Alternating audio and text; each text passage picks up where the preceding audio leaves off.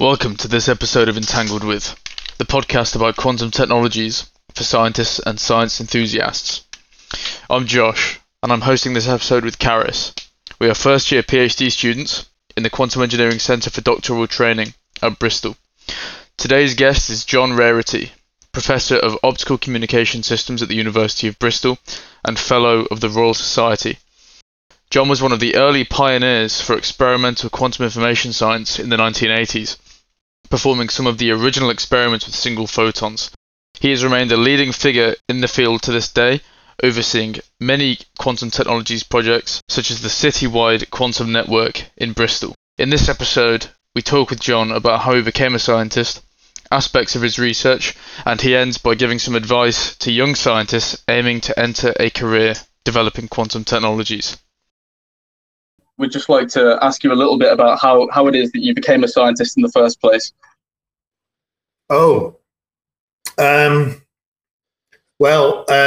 I think as a child, I was a bit precocious,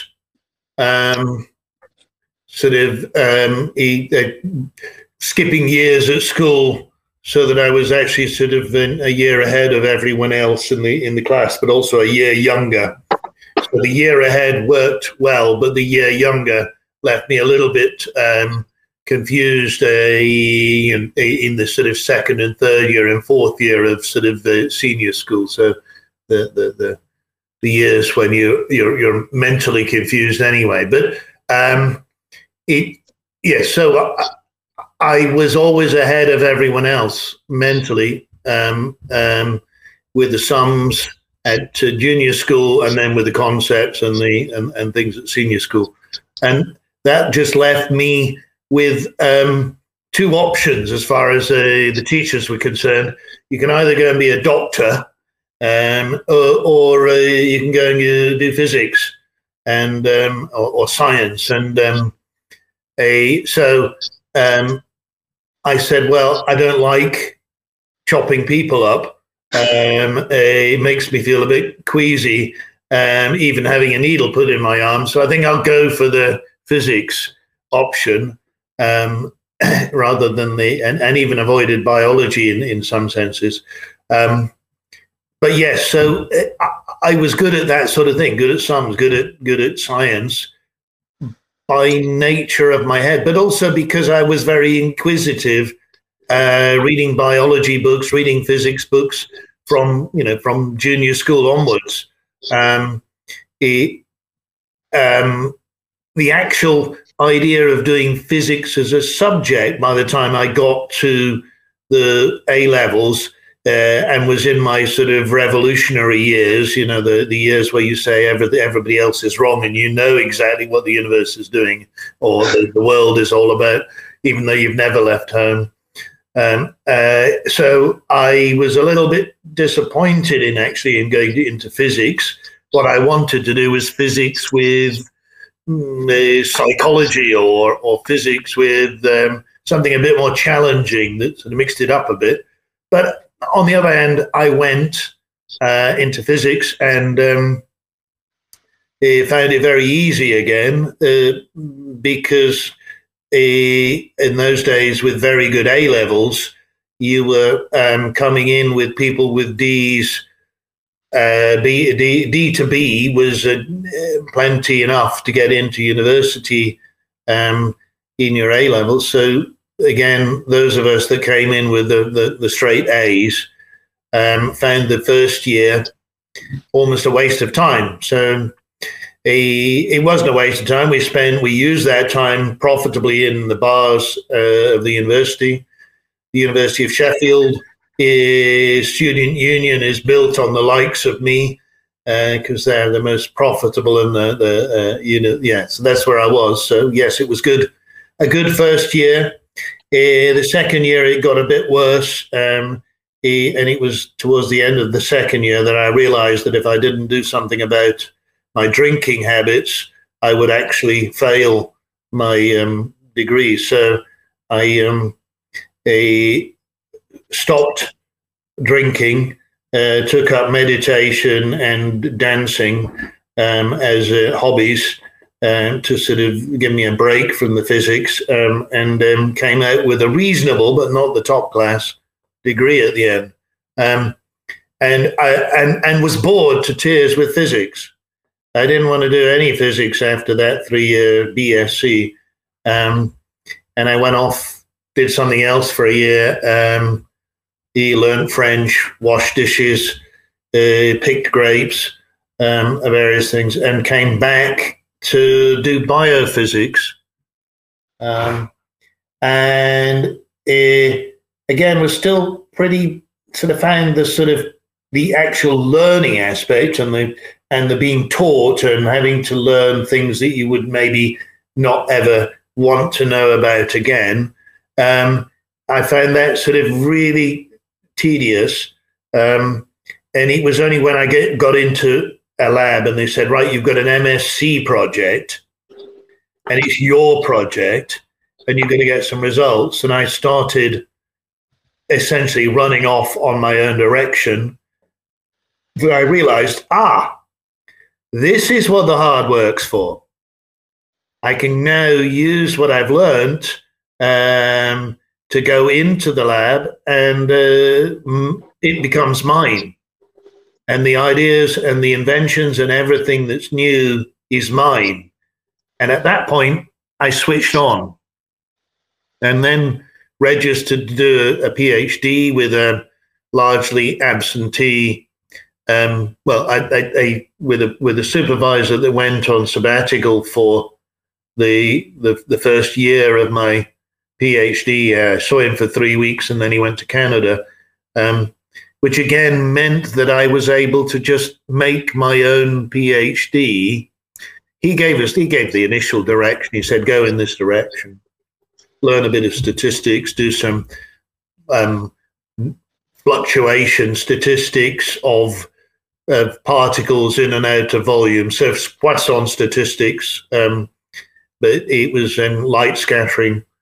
And by the time he got back, he couldn't understand what I'd done. So that was the point at which I began to see, right, so research is for me.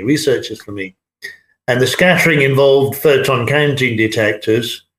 And so having done the 3-year, 4-year PhD, I ended up through connections that my supervisor had.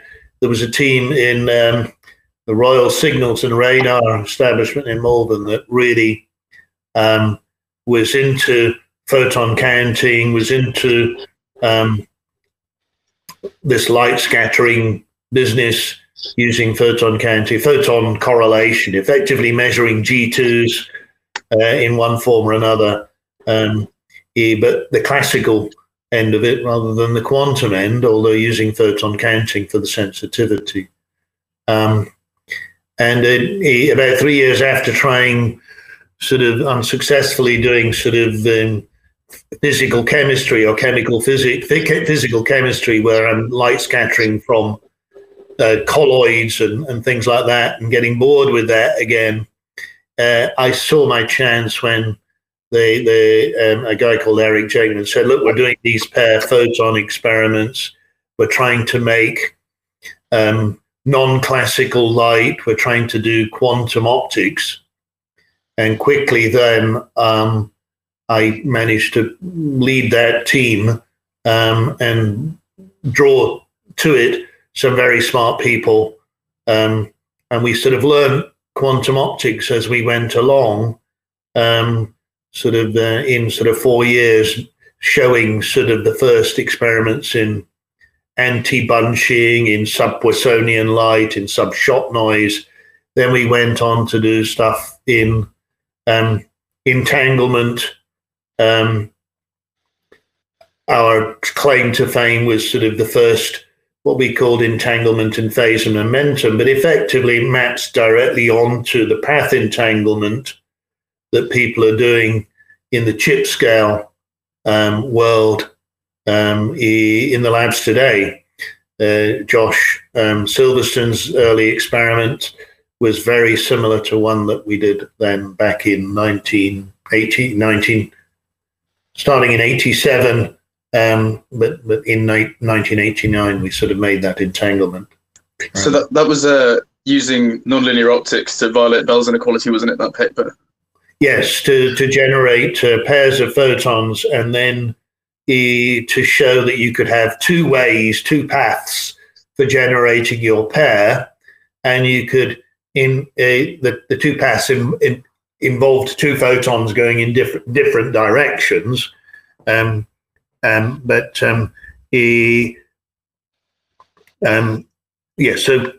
So when you sort of built the experiment, you had two detectors looking at a beam split at one end and two detectors looking at a beam split at the other end of the experiment. And effectively, by changing the phases delicately in the paths and making it a common path interferometer, we're able to show that we could entangle these different colored photons. But effectively, it was a path entanglement experiment. The color was sort of incidental. So the students on the first year of the CDT at Bristol, the Quantum Engineering CDT, do a similar experiment, don't they? Violating Bell's inequality using spontaneous parametric down conversion. That's correct. Was it much more difficult doing such a delicate experiment like that back in the 1980s compared to now? Well, the counting rates were about two orders of magnitude lower. So you might have 100 coincidences per second in your experiment, maybe even 10 initially. The experiments was much more difficult. There was no integrated optics. There was no real understanding that fiber optics can help you define a mode. That came sort of in the late 90s. We realized that you could define a mode with a fiber, and so we began doing fiber coupled detectors in the mid 90s to sort of help alignment effectively. So was alignment a big challenge back then? Because obviously that would have been before Thor Labs and those companies that made it a lot easier. We were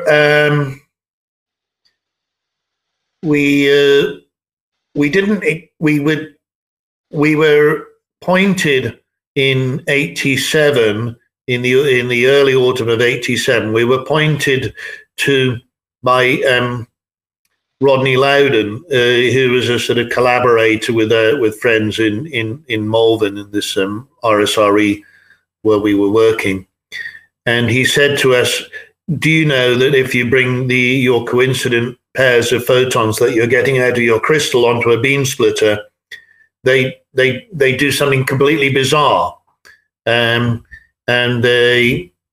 My colleague Paul Tapster sort of listened. I was busy thinking of another experiment, but my colleague Paul Tapster listened and said, "Oh yes, they do, yes." And he went looked at the paper, and so we went in the lab, and it took us weeks to sort of balance up the arms of our Hongu Mandeldip, because we didn't even know we were going to see anything, because it hadn't been published at the time we were trying to set the experiment up.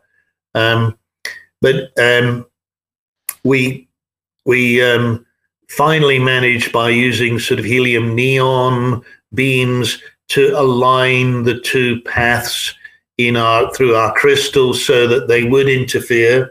It was all free space interference with virtually zero light. So it all had to be done with sort of alignment beams following the paths where our coincidences were seen, and then closing apertures down and then getting the path length equal to 100 microns or better, or scanning 3 millimeters and looking at the coincidence rates and not seeing any dips. It was a really frustrating week. And then finally, out pops this little bit of interference signal, which you can then work on. The worst thing in an experimental's life is when there is no signal visible in the noise, because you've got no pointers to where to go next. If there's a tiniest bit of signal that you can work on and align and pick up from, you're very happy. And so once we saw a tiny signal, we were very happy. We built We got the thing working. And then one of us went to the library at lunchtime, where effectively the library was the archive of the day, and you'd go and look on the shelves for the latest PRL, and read. I'd sit and read it at lunchtime. And we went down there one day, and of course the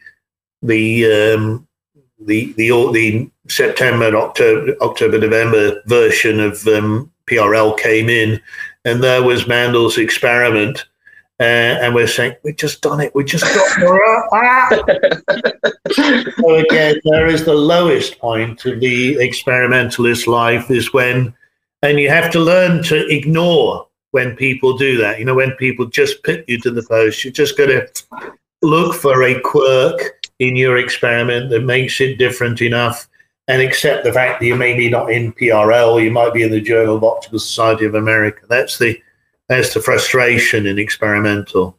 But there is a whole joy and sorrow in the whole process of doing it. But once you're hooked, you know, your life does, you know, you're not like ordinary people who are looking for a bigger salary, although that's useful. You're looking how to do the next experiment. Who's going to pay you the money to do the next experiment? How are you going to maintain your team doing the physics, the science, when you're really meant to be an engineer or a technologist developing something useful from it, particularly as the Royal Signals and Radar Establishment was a military-funded organisation, yeah. If we talk a bit more about your research, so if we talk a bit about silicon photonics and why people should be interested in this. Well, I think I mentioned the fact that these experiments were all free space originally, and by the mid-90s, we'd realized that if you at least collected your light in fibers in a single mode, then you could sort of basically send a laser beam back through the fiber and do all your alignment, and it sort of really speeded up the alignment of the experiment. And so we knew then that there was going to be guided wave experiments in the future. And we also looked at fibers in the late 90s and realized that the fibers also allowed you to sort of do a four-way mixing, because they squeezed the light into a smaller diameter than in free space, and kept that diameter for a long length of fiber, and so you could sort of do pair photon generation in a guided wave geometry. So we knew that, and so this sort of pushed us inevitably in the direction of integrated photonics. People did things with integrated lithium niobate. Others did things with integrated sort of silica, but the nonlinearity really came to the fore when people started in silicon photonics. Again, I didn't initiate this sort of integrated quantum photonics field in Bristol. I just accidentally recruited the guy who did. So I recruited Jeremy O'Brien, and then Jeremy and I and others sort of recruited Mark Thompson. And it was Mark, in fact, that Jeremy sort of started the field of integrated quantum photonics. And the story there is that there were two students, Alberto Politi and Alex Clark. Alex Clark was trying to do an experiment in the lab where the pair photons were generated in fibers, and the C0 gate was made in fibers. And Alberto Politi was in the lab next door with a bulk crystal creating pairs, but launching into fibers, then into a waveguide sort of C0 gate. And Alberto Politi finished his experiment in 2 weeks, because he didn't have to do any alignment. It was not, It was not difficult at all. He went to the fab and he got back what he'd asked for. And once he'd sort of found the right bit of the circuit, he was able to do a CNOT gate in an afternoon almost, whereas Alex Clark sort of struggled because we'd gone to a sort of bespoke fiber manufacturer to get the right beam splitter performance of 1/3, 2/3 and things like that. And there was all sorts of mess going on in the fibers because we were trying to do polarization-based system. But his experiment was published a year, 2 years after the science paper where they integrated. And that, at that point, we realized the fiber, the guided wave is great. Fiber will take you some way, but at some point, you're just going to have spaghetti in the lab, because by then the target was to sort of start entangling not just 2 photons, but n photons. It was clear that was the way to go if you were going to do any quantum computation, which had, of course, become the key goal for these sorts of experiments. So the fibers continued for some while because there was a bit of a sensing and other things, but eventually Mark and Jeremy's silicon photonics began to be the most productive aspect and the making in terms of grants and such like. So it grew very rapidly, that area.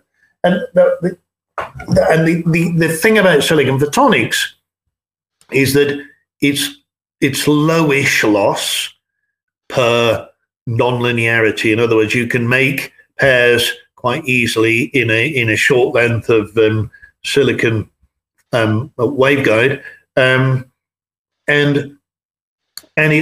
the other thing is that once you make one circuit work, you can make 10 of them work, because the fab that you're using has been adapted first from digital electronics, then to integrated photonics classical, and integrated photonics classical was getting a lot of investment in fab development. And so you could go to the fab and buy what is effectively a classical circuit. There's no difference apart from, say, maybe you coil up some waveguide to make a longer interaction length for your nonlinear pair photon generation, but there was no difference in the technology between the photonics and the quantum photonics experiments. And so you could sort of almost like Lego brick together circuits and very quickly make some significant progress, as we've seen with the many publications.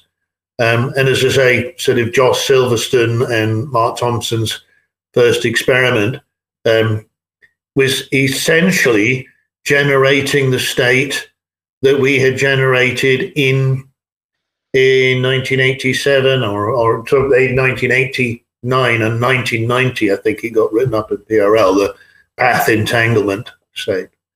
And so it was very quickly clear that you could build up quite large path entanglements. You could also very easily increase the number of paths and make high-dimensional entanglement.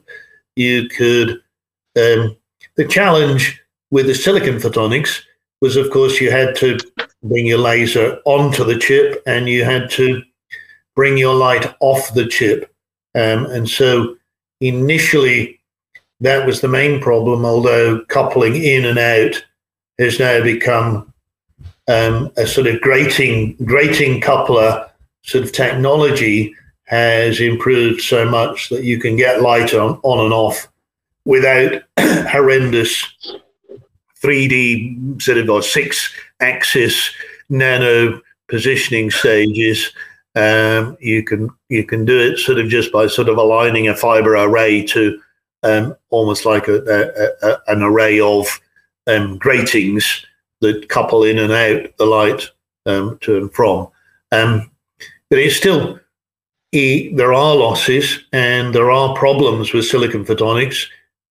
associated with losses if you're going to do quantum experiments, because every time you add a photon, the probability of detecting that photon or getting it through the circuit and detecting it is multiplied onto your probability of seeing an n photon. So you see that p to the n, that probability of it getting from generation to detection, it drops as p to the n, where p includes the detector efficiency, the losses in the coupling, the losses in the circuit, etc., etc., etc., and the inefficiencies of the linear optics gates, etc.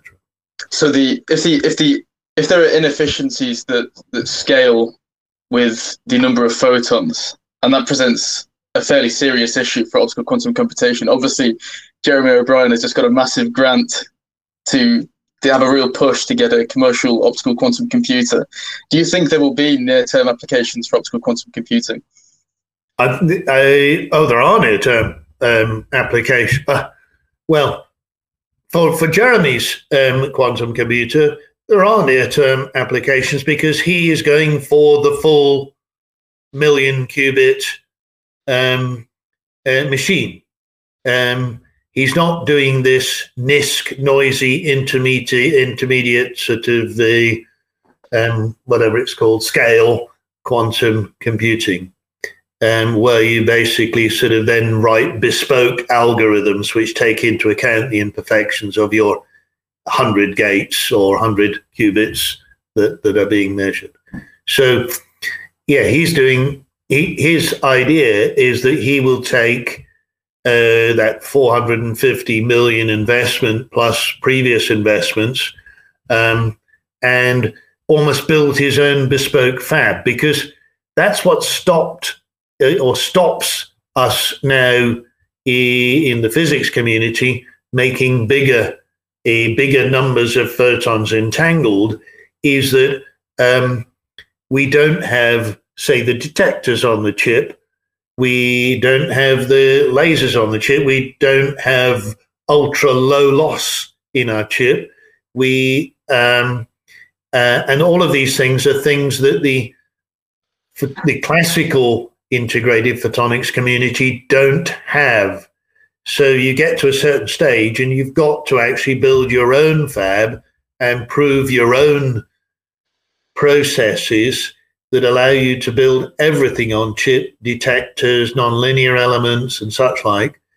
Then you are able then to detect nearly every photon that you generate. You can do very fast switching to sort of improve the efficiencies of the pair photon generation to near one pair per pulse. And you can, as I say, engineer all of this sort of on-chip filtering and such like that gets rid of the weak pump and allows you to detect with high fidelity the different states or the different sort of X, Y, and Z measurements that you want to make. And the idea, and again, I defer to Jeremy and Mark, but the idea is that you should be able to get to the fidelity levels that you can then start to implement error correction.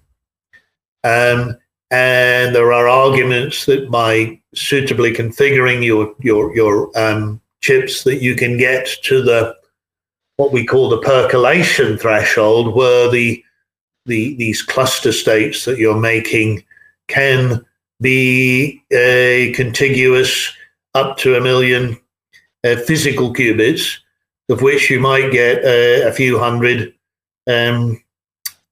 sort of logical qubits, fully error protected, to do the sort of near-term applications.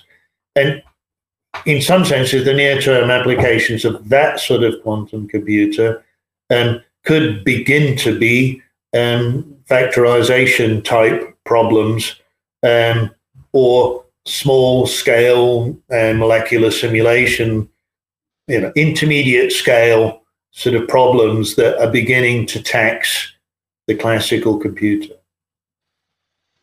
But problems that have posed and have answers, not problems that are invented to show that the quantum computer is better at simulating itself than a classical computer. So a noisy intermediate quantum computer is obviously going to be a lot better at simulating itself. It's built to be some sort of random boson sampler than a classical computer. So this talk of quantum supremacy is still physics. I'm waiting to see somebody say, and I'm going to use this to do solve this problem. Is it fair to say that you weren't impressed by Google's quantum supremacy paper? Well, when somebody says, here's a problem that I've solved, and it can't be solved on a classical computer, that's my definition of quantum supremacy, really, I think. Yeah. It is really challenging, and we probably still are 10 years away from that. But I throw that out to the Google people, the Google scholars, to sort of beat us in that one. Okay, can we talk a little bit about Bristol Quantum Network? Oh, the Quantum Network. There we have an area which is quantum communications, which sort of emerged, as I say, in the early 90s with Arthur Eckert's first proposal that you can use entanglement to give you sort of unit correlation between two photons at remote locations. And so you could sort of apply a one for a photon coming out of one side of the beam splitter and a zero that came out of the other. And so you could establish a string of ones and zeros from the coincidence counts in a suitably configured entanglement experiment. And you could use some of your counts to essentially verify Bell's inequality, thus ruling out any eavesdropper. That sort of subsequently sort of was used as this sort of, that sort of scheme was then used as this sort of source of security proofs for more classical schemes where you could use weak coherent pulses, leading on to the commercialization by people like ID Quantique of a weak pulse, quantum key distribution systems and decoy states and such like, which enhance the security and fully security proved sort of, as I say, faint pulse QKD systems. And so in Bristol, we started by buying ID Quantique while colleagues in the group built chip scale sort of QKD systems based on those sort of weak coherent state, faint pulse QKD systems. Essentially where you sort of encode the pulses in something equivalent to what an entangled state system would be sending. And so we were able then to build small networks, and people across the globe have built small networks of these sort of weak coherent pulse systems. So Bristol's not unique in doing that. And when we joined their bandwagon, we were a bit late in the day with our comms hub sort of 6-7 years ago. But we also had in Bristol, we had a high performance networks team, which was looking at how, once you've got a network, what more can you do with it than just point-to-point communication? How do you exploit the fact that there are many ways to go from one point to another in a sophisticated network? And so we did some work with them to show that you could, by configuring things in networks, you could sort of ensure that the methods where people sort of just prevent you exchanging key wouldn't work, because you've got so many ways to get from A to B. Denial of service attacks could be prevented. Since then, with the Siddharth Joshi, joined us and brought along with him an entanglement-based system whereby you can do all of this networking in the frequency domain.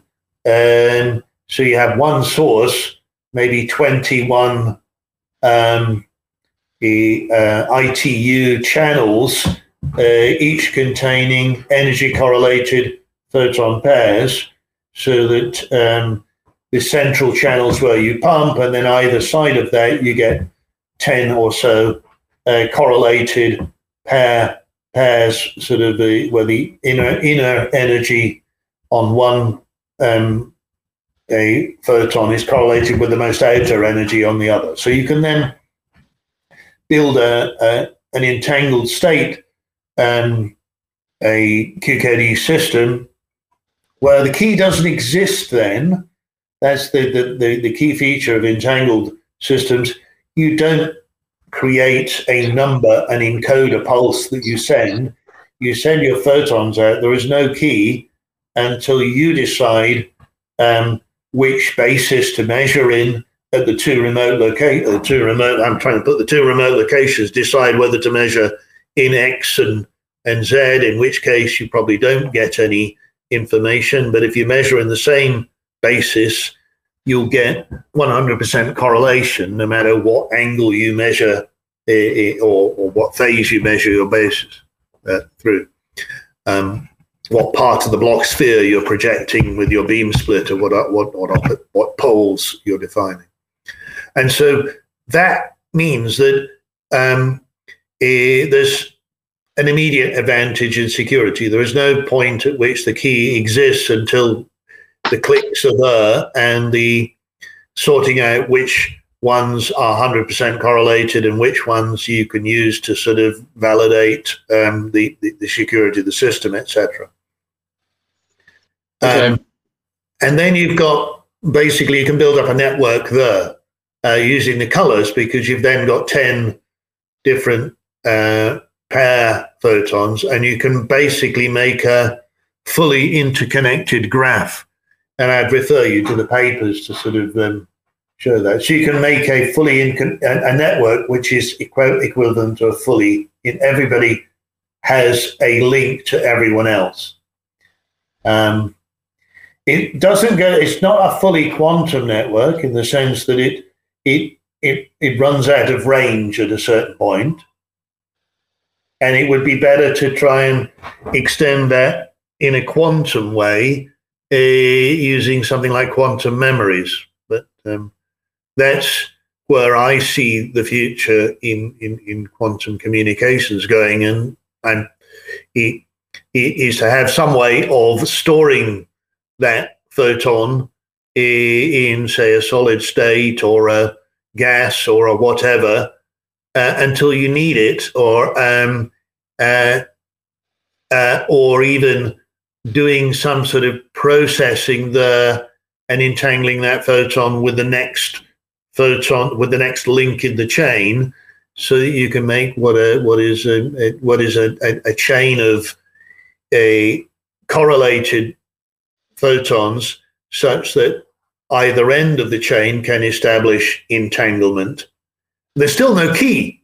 That's the point. That's the security of it. You can go thousands of kilometers of many links along this chain with whatever technology you establish your quantum memory in and your quantum repeater in, and you can end up with a store at two ends of a very long chain of entangled photons, which potentially contain key, but you don't know what that key is until you measure them.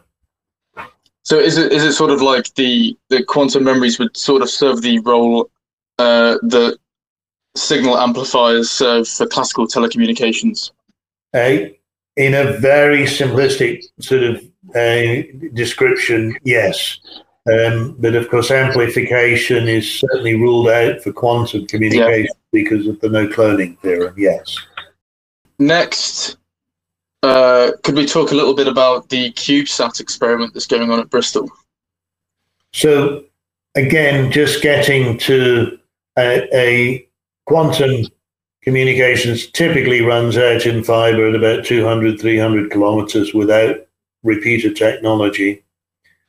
And the CubeSat, the Chinese spent $1 billion equivalent or whatever to launch a cubic meter satellite, which was able to do lots of physics and prove the principle that you can, and probably can carry, and is exchanging keys till now. But it basically stimulated, in the rest of the world, were European Union states and scientists were arguing about the best way to do it for about 7-8 years prior to that Chinese experiment.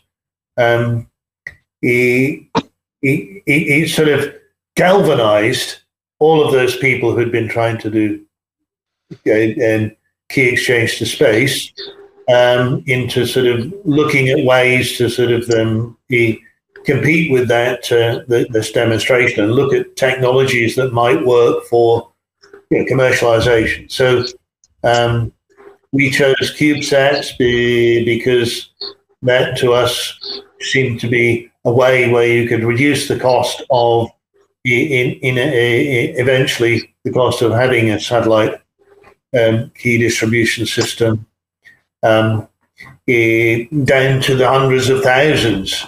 It doesn't cost much to get the satellite up there. It doesn't cost that much to build the satellite because most of the infrastructure is sort of not mass produced, but sort of produced in numbers. So these CubeSats are all identical, have similar stabilization systems, and can all be built, as I say, for of order 100,000 rather than 10 million. And they're also, because they're cheaper to launch and cheaper to build and such like, they're also potentially things that you can put up there and put a finite lifetime on so that they don't sit hurtling around in space until they crash into something and cause inevitably a cloud, a debris cloud, which can cause all sorts of trouble. Whereas these things sit up there for 2-3 years and then drop back down, and you launch another one, and you can then upgrade the technology. The whole point of space technology is what's up there in space is already 15 years old in terms of technology because they won't launch anything that is untested.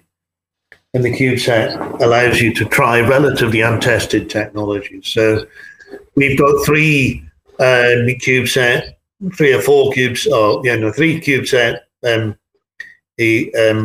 missions that we're looking at, and we're building a minute sort of weak coherent state QKD transmitters to fly on these things, and pointing down to the ground. You can sort of exchange key with, say, somewhere like Goonhilly or another Earth station somewhere on one orbit. And then the next orbit, you can exchange key with somewhere else on the globe, such as Singapore, an observatory in Singapore, or Los Alamos, or on top of a roof in Vienna, if they can ever get rid of the night glow from the street lamps, or a mountain in Tenerife. You can basically then share keys between Tenerife and the satellite, and Goonhilly and the satellite, and by a simple XOR process, you can then share keys between Goonhilly and Tenerife. So you begin now to see that there's no limit. There is a global range, the assumption being that your sort of your shoebox size satellite is very difficult to eavesdrop in. You know, you can't sort of intercept that satellite and get to its memory without destroying it, and without spending billions of dollars to sort of get up there to sort of grab it with your sort of net. You might be able to do an easy denial of service attack by launching some ICBM or some, you know, and blowing it up, but you can't easily sort of. So it's a trusted node, as we call them. It can be trusted to store data and in a secure way for the time it is required for it to be relayed via XOR to the next station, so the keys are secured. Yeah. What advice would you give to young scientists aiming to get into quantum engineering? Firstly, stick with it. It may be boring having to learn sort of matrix algebra, followed by differential equations, followed by you name it, without having any idea of how and when or where you might use these techniques. Because eventually you will at some point in the future, if you're going to be a quantum engineer, you'll need to know matrix manipulation, you know, sparse multiplications of binary. I'm trying to think of it. Hashing is what I'm talking about. Something like that is a matrix multiplication with a sparse matrix. And so, you know, I having missed those lectures because they were 9 o'clock in the morning in my second year, I can advise people that you really do need to go to them, because you start at a much higher level than I started when I started sort of trying to understand these things. So I would say stick with it and don't get distracted.